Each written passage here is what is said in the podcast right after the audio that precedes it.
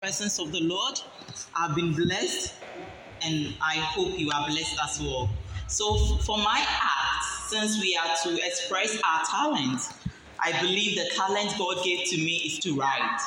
So, my act is called A Journey Through the Bible, and I'm going to start from Genesis to Revelation. Um, just go along with me. Looking at the streets of Genesis, I beheld the Creator putting things together to create a beautiful world. I heard him task humanity to take good care of the creation. Looking to mess up the way of the Creator was a fierce serpent who had been thrown down from heaven. In no time, the serpent convinced the first inhabitants of the beautiful world to mess up. The Creator did not give up on his people, and he promised that the seed of the woman will bring redemption. Down the line, humanity exodus to different places, from the west to the east, from the north to the south, and yet I heard the Creator assigning Levitical priests and giving numbers to those who could be counted. Just then, the people on the journey left the gate of Deuteronomy. Moses, the servant of God, handed them over to Joshua, who conquered the nations and told the judges to take charge of the people. Suddenly, Ruth the Moabite came forth. Down the line, the prophet Samuel was assigned first and second letters to pass over to the first and second kings, whose stories were also published by the first and second chronicles.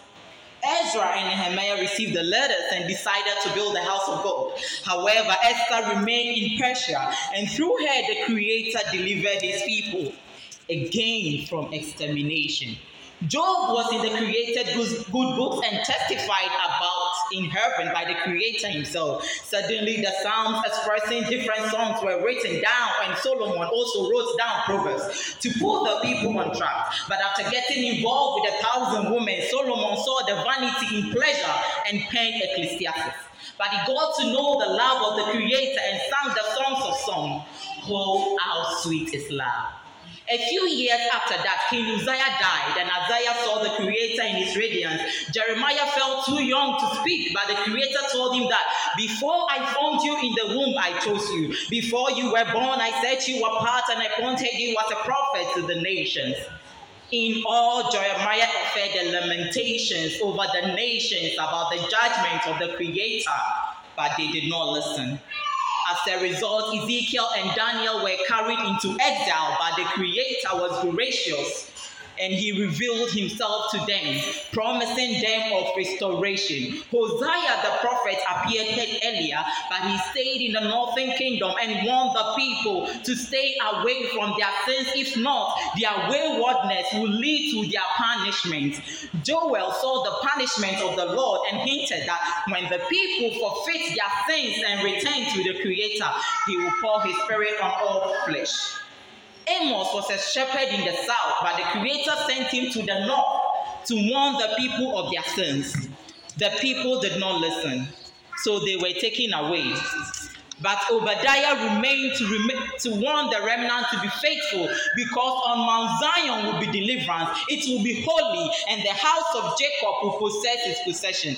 Jonah was sent by the Creator to warn the Ninevites of the judgment of God, but Micah stayed in the south to warn them of the judgment of the Lord. Years later, Nahum spoke, spoke again about the judgment of the Creator on the Ninevites. Habakkuk pondered over all these, and the Creator told him, The Lord is in his holy temple. Let all the earth be silent before him. Zephaniah told the people to seek the Creator, who is their mighty warrior and Savior.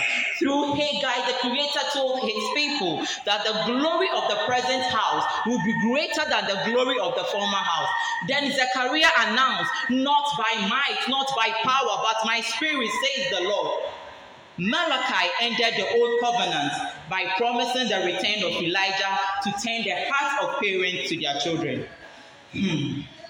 Then for 400 years, no prophetic word was heard. The people looked to the Creator, and then Matthew recounted that the Creator kept his promise and the Messiah was sent to save God's people. Mark was of the view that surely this Messiah is the Son of God. Luke emphasized the Son of the Creator was the true King of the world. John was awed as he stood in wonder and proclaimed that the Creator loved the world so much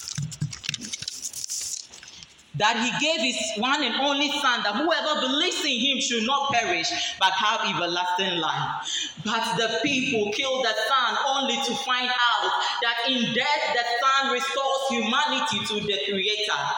That is the message of salvation. How can this message stay in Judea alone? No way. Then running with the messages of the gospel, the acts of the apostles recorded the impactful ministry of the church and the arrival of the Holy Spirit, who was promised by the Son of the Creator. The message was sent to the Roman church. The Corinthians received the first and the second letters of the message. The Galatians started in power, but they became foolish.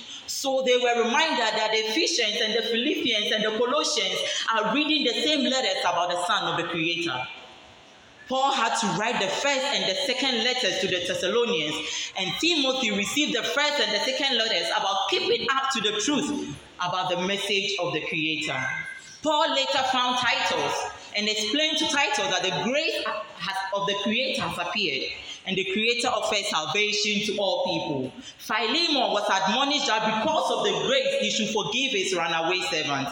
In the letters of the Hebrews, the followers of the sons of the creators are warned of the dangers of falling from the faith. The anonymous author makes it plain without faith, it's impossible to please the Creator.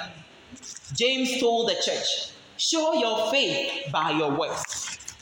Peter had to write two letters. The first reminds the followers of the Son of the Creator to be holy, and the second warns them of the second coming of the Creator. John the Elder wrote the first, the second, and the third John to remind the people to stay in faith and encourage them that he's praying for all to go well with them, even as the followers of the Creator anticipate the return of the Son.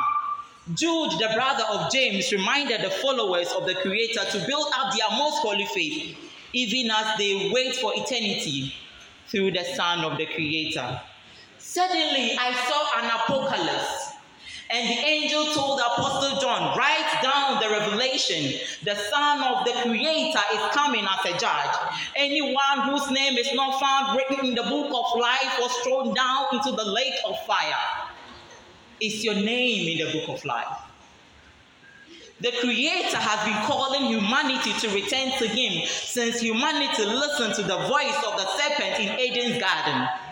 If you hear my voice today, let it be made known to you that the Creator is still calling and the serpent is still messing with the hearts of the people. But you have a choice. You can return to the Son of redemption or align with the serpent of destruction. What is your choice? As for me and my house, we will serve the Lord. Amen.